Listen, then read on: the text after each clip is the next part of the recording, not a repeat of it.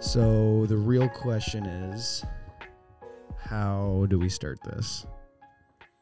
And that is a good question. I think like we could talk about just about anything. We could I mean we could talk about um sports. We can talk about we can talk about sports. I mean, did you do sports as a kid? Yeah, I did. I wish I actually did more sports. I started in uh, my freshman year of high school. I started football, and uh, once I started, I went to football camp. I, I went to all the practices, and then I had to move schools. And I moved to a school that didn't have a football team. What, I did, what school doesn't have a football team? uh, Valley Pathways. Okay, fair enough. Oh, Yeah, actually, I apologize. Mid Valley High School was first. right. Mid Valley High School, and it was out by Houston. My mom switched me because I was not doing well, and she heard about these alternative schools. What I didn't know until the football season was almost over is that because Mid Valley doesn't have a football team, I could have played football for any Yeah, any district, school that you wanted to. any school I wanted to. Mhm. Nobody told me. Unfortunately, when I went to Mid Valley and I started going there is when I got into drugs. So I got into drugs. My grades started slipping real bad, and football went out the window. what position did you play in football? I was up for two possible positions. So for defensive uh, line, I was a lineman. You know, I've, I've been big since I was real young. So they they were going to have me on the offensive line as a left tackle or a left guard, and then defensive line, I was going to be a defensive tackle. That's pretty standard up here. I feel like pretty much everyone plays offense and defense football wise. Yep, yep. It was uh, it was pretty exciting. My coach, I was going to Palmer High School at the time, and Rod Christensen was the coach. He was stoked to have me on the team. He told me that he pulled me aside and told me he really wanted to start me on varsity. I'd never played football in my life. As soon as I started playing, I just ate it up. Like lived, breathed, read, watched football. Soon as I started playing, and uh, I excelled at football camp. They did these things called chicken drills for the linemen, where you put down these block like mats. They kind of look like a giant block. They're square. You put down a couple of them, and two guys get in a four point stance, helmet to helmet. And when the whistle blows, your goal is to either throw them to the side or push them past the end of the mat. The only other team that was there uh, with us was the Valdez football team, and I beat all of their linemen. There you go. It was really fun. How many years were you playing football then? That was it. It was my first year. And then you just you switched schools. Yeah, I switched schools. My my coach pulled me aside and he's like, "I really want to start you varsity, really bad. However, I have some returning seniors that if I start you on varsity, they might walk off the team because they worked really hard to get there." So he told me he was going to start me junior varsity and swing varsity on occasion, and he was really excited. When I told him I was changing schools, he was so upset. he was so mad. So how how important do you think um, sports was to you staying out of drugs, staying out of that lifestyle? Do you think important at all, or was it more so just the change in scenery and the other stuff going on that that led you to to start using? I think for me, it would have it, it would have and was at the time paramount for me to stay out of falling into that lifestyle. I know that there's different stories for different people. I truly believe that competitive sports gives somebody a reason to not want to use drugs. Drinking, on the other hand, is a little, I mean, it's easier for somebody to drink over the weekend, come back to school, participate, do well, uh, and then go to practice. You know, maybe not drink on the day they have practice, so to speak. But uh, I think it. W- I I really can't think of anybody on my football team that was smoking weed or or using any other hard drugs. They everybody took it seriously, as far as I could tell. And I think that it gave me motivation. I did. I wasn't even interested in trying it when I was playing football. I was just focused on football because I excelled and I loved it. It was so fun for me. It just gave me a sense of somewhere to belong, which is really what I was looking for. Yeah.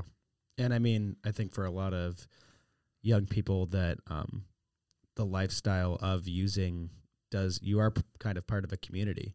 So that does provide that sense of belonging. Yeah. To an extent. So, so how you spent the next three years at what later or Mid Valley High School is what it was? So, funny story. I went to Matanuska Christian School starting my freshman year, like very beginning. Quickly switched to Palmer High School. My mom didn't think it was going to be good, so I went to Mid Valley. And then I went to Valley Pathways later, which is where I graduated. So you were all over the place. I, exactly. Tell me a little bit about that. I mean, moving around so much, I that's I mean, that's got to weigh on a young person as well when you don't have that sense of uh, stability, especially in the, I mean, I don't want to say workplace, but for young people, I feel like school kind of is the workplace. Absolutely. Know? It was it was challenging when before my family moved to Alaska. We had sort of moved around a lot in Oregon, where I was born and where I'm from. We moved here when I was nine when I was young, moving around was it was hellacious for me. I felt awkward every new school I was in and uncomfortable and I kind of had this revelation by the time we came to Alaska and I got around middle school age. Elementary finishing elementary school and middle school I stayed at the same school, but I I just realized that that I kind of had a power to to make friends and I was pretty good socially with people. So I quickly when when I started moving from school to school, instead of being the you know, quiet kid in the corner that was new that didn't know anybody, I was a social butterfly. I, I went the opposite direction and I started talking to people.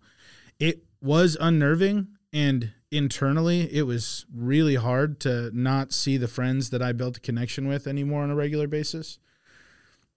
It actually added quite a bit of anxiety. My way to cope with it at the time was to just put on this false confidence and and to become a person that I actually wasn't, but pretend to be this person that was really, really confident. I was outgoing, but I was not confident. My self esteem and self worth were just bottom of the barrel at the time.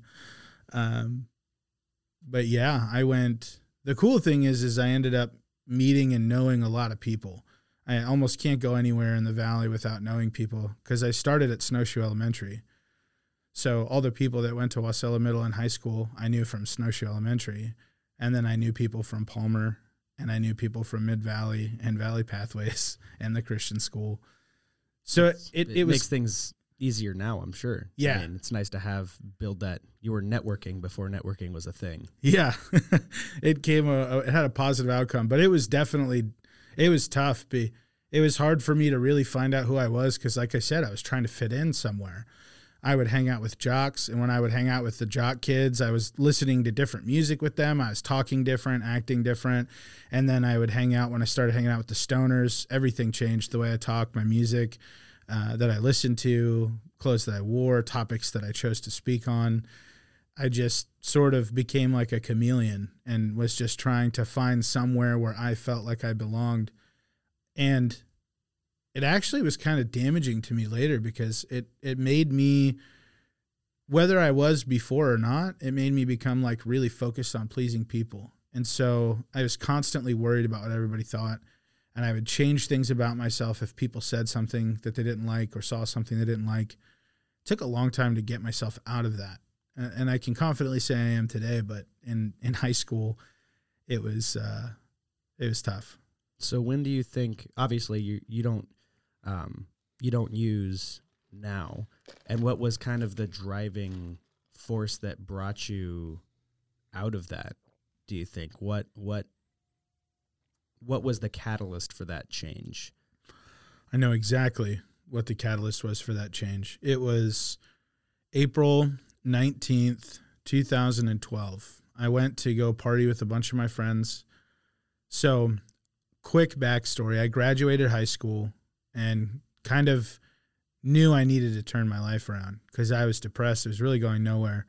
I started going to church, got involved, started serving, and then this opportunity to go to Hawaii for ministry school came up, and I was like, "Who's gonna say no to going to Hawaii No for one. anything?" No one's going to say no to going to Hawaii for anything. so I quickly signed up, started ta talking to everybody I could think to talk to about helping to fund my way through ministry school, and and I my parents got me a ticket, and I was off, and I spent uh, collectively. Uh, I don't know how many years, but the, the span of years from the time I started school to the time I moved back home was close to five, about four and a half years. And during my time there, I connected with, I mean, essentially half the island of Maui, which was incredible. Some people from Lanai and Molokai and, and, and what have you. And so I came back. When I came back, I just realized I didn't really fix anything. I just threw myself into a different crowd. I didn't work on me at all. I didn't change anything about myself and the way that I thought and struggled and and the feelings that I had of anxiety, and depression, and loneliness, they didn't go away. I just threw myself into a different crowd of people. So when I came back home to Alaska and I was done and I was out of that culture where I was submerged in church with church people and back to my own devices and my old friends, I instantly fell right back into partying again. So I had about a four and a half year stint of sobriety. And then I dove straight headlong back into addiction. Whatever the opposite of cold turkey is. Exactly. I relapsed. What's funny is I told myself I wasn't going to, and I was certain I wasn't. And the first three or four times I hung out with my buddies, they were drinking and using all around me. I didn't touch, pick up a single thing. And sure enough, fourth, fourth, fifth, or sixth time, whatever it was, I said yes, and it was like I never put it down. And then what I started to say, April twelfth, or sorry, April nineteenth, two thousand and twelve, I went over to a buddy's house and I had this plan. I was going to get super messed up on the 19th of April and spend the entire day of April 20th inebriated. That was my plan. I was like, this is a great plan. This is going to be cool. It's going to make for a great story.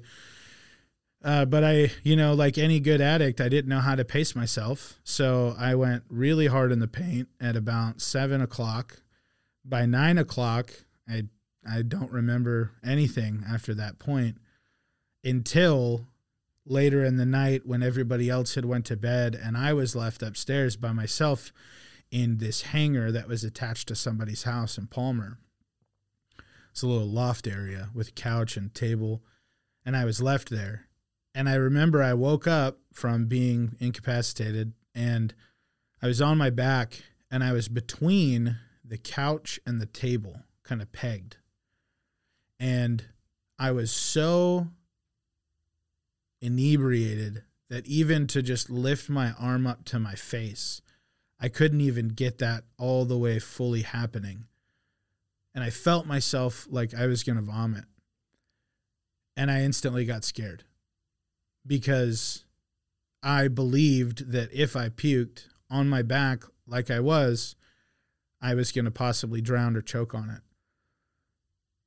And I remember trying to turn and I started crying. And the only thing I could think at the time was in my brain to just say, God, please save me. And I just kept saying that in my mind. To this day, I, I couldn't tell you truly who the person was. I've gone back and forth on whether I believe that it was an angel or an actual person, but it was somebody. In in to my memory, I saw them. They were wearing a jean jacket. They had long hair. They grabbed me by my shoulder and rolled me onto my side as I puked, and then onto my stomach, and then left. When I the next morning, I asked people about this guy who saved my life. I believe nobody had a clue who I was talking about. Wow. Nobody. I asked every single person. I spent about an hour that morning waking people up. But it was that moment, that night, after I rolled over onto my stomach, I just kept waking up and doing the same thing. I would puke, I would pass back out. And I get emotional thinking about it because I truly I can't explain the feeling, but I truly believed I was going to die. I did not think I was going to wake up in the morning. And I remember being so scared. And the last time I passed out, when I woke back up, I couldn't believe I was awake. I just I I, I it was hard to accept that I was actually awake and that it was morning and I made it through the night. I went downstairs, I looked in the mirror, and I was like, "Oh my god, I don't I didn't even recognize myself. I I feel like I looked like in my mind like I looked like a dead person." And then I was freaked out. I was like, "Am I really dead?" And this right. is my subconscious, what's left of it. So that was the thing I did instantly woke somebody up and told them what happened. Um, and the funny side of that story, because that was a pretty heavy point, the funny side of that story was that I don't know where my clothes ended up. as far as uh, my pants, my shirt was covered in my own stuff. Yeah. And so were the shorts I was wearing. They, I mean, I had I had messed myself. I was uh, like the things that the movies don't show you about partying, like just the ugly, like in your own. There's mess. a lot of cleanup the next morning. Oh, you, you better believe it. I mean, I had I had peed my pants, I or my shorts. I had like it was full blown. I was a mess. There was nobody there my size. So there was a girl there that was close ish to my side, and she had a pair of pink sweatpants that said juicy on the butt. and some slide in Adidas uh, sandals and I had my jacket and my belly hung farther down than the jacket went. So I got my belly hanging out of my jacket. I'm wearing sweatpants that are probably a size, maybe even two sizes too small for me. We leave with I leave with my buddy Kyle. We go to Image Audio because we see a sign advertised free t-shirts. So I go into Image Audio and I said, "Where's your biggest size?" and they pointed and I grabbed it and I walked out. And I was a 2XL at the time and it was a size large. That's the biggest they had. So I put it on, and it fit me about like a sausage casing. and it went to about the same point that my jacket did, but it was skin tight. And I didn't want to wear my jacket because it smelled like cigarettes. So I put it in the trunk, and we went to Crazy Moose Subs, me and my buddy Kyle, to go get food. And I like, I wish, and I wish I would have thought about this sooner but if they have security footage, I would pay an untold amount of money to find out if they have the security footage of me sitting at a table in a size large shirt and pink sweatpants eating. Just, I probably looked as much of a mess as I felt. But it was there at that restaurant with my buddy Kyle. He's like, dude, last night was crazy. And I said, I almost died. And he laughed, like, brushed it off. And it was at that moment I was like, is April 20th, 2012. And I was like, I have to be done or I'm going to die. Yeah. There's no other option for me. I didn't plan on using that much that night or drinking that much that night. That wasn't my goal. I don't think that's anyone's goal. Right. But I had no control over it. Truly, addiction, when people struggle with addiction or they are an addict and they have that that part of their brain or, or whatever it is, to be honest with you, I don't feel like anyone can say for 100% certain. But there is no power. They're powerless. I was powerless and I was I had to make a change. So I started the only way I knew how. I threw myself back into church. I I had no idea anything about the recovery community. This year April 20th I make 10 years sober. Wow. And that moment was the catalyst that changed everything for me where I realized I didn't want to die and I needed help and I needed to change my atmosphere. I had next to no tools. And I had a picture, this really distorted picture of AA and NA, that they were just groups where really sad people went to complain and stayed sad when they left. And then years later, I started working for a company called Fiend to Clean that is now True North and a guy by the name of James Savage took me to my first AA meeting with a new client. And my mind was blown. It was not what I expected at all or thought it was going to be.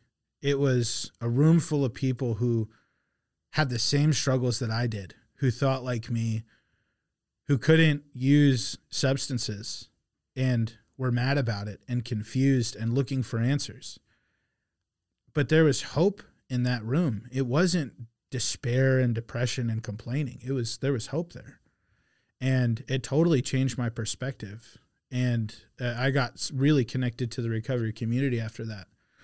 Um, and and that's I, I, play not as big of a part as I once did. I got a lot going on, which probably has been said by every busy person in the world. But you make time for what you make time for. I'm not making excuses, but my recovery now today is uh, definitely strongly based in my faith, and my my support system are my closest friends and family, and I have some people that go to meetings. I haven't been to a meeting in a while personally, but um, I utilize it when I need to. So yeah, and how um, maybe what's the the difference between going to that circle of friends and family and that AA meeting? Is there is there different situations for both of them, or do you uh, is it kind of um, is it either or just depending on the situation i guess is my question. Um because obviously both both are important. You need that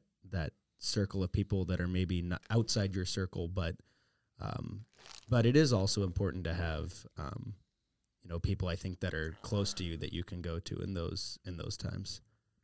Absolutely. I think that in recovery somebody's recovery, the the the program, you'll hear a lot of people in the recovery community say, you know, it doesn't work unless you work it, and you got to find you got to work your program. Really, what that means is is you got to find something that works for you. I truly believe that AA and NA is a great starting point for anybody and is the way that a, a, vast majority of people who struggle with addiction are successful. And I believe that because people are individuals, their recovery is tailored to them.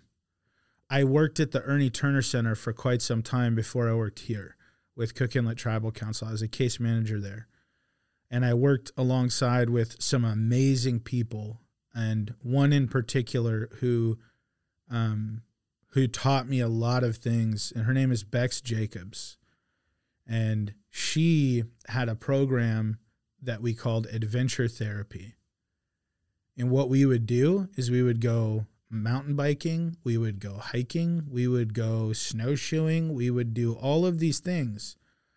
And then she would have these questions and these journal moments and this deep therapy that was that was coupled with adventure, right? That was coupled with um, being active, doing things and, it could be anything. It could be fishing skiing snowboarding and anything outdoors single track downhill mountain biking. Like they're like it, it whatever whatever it may be.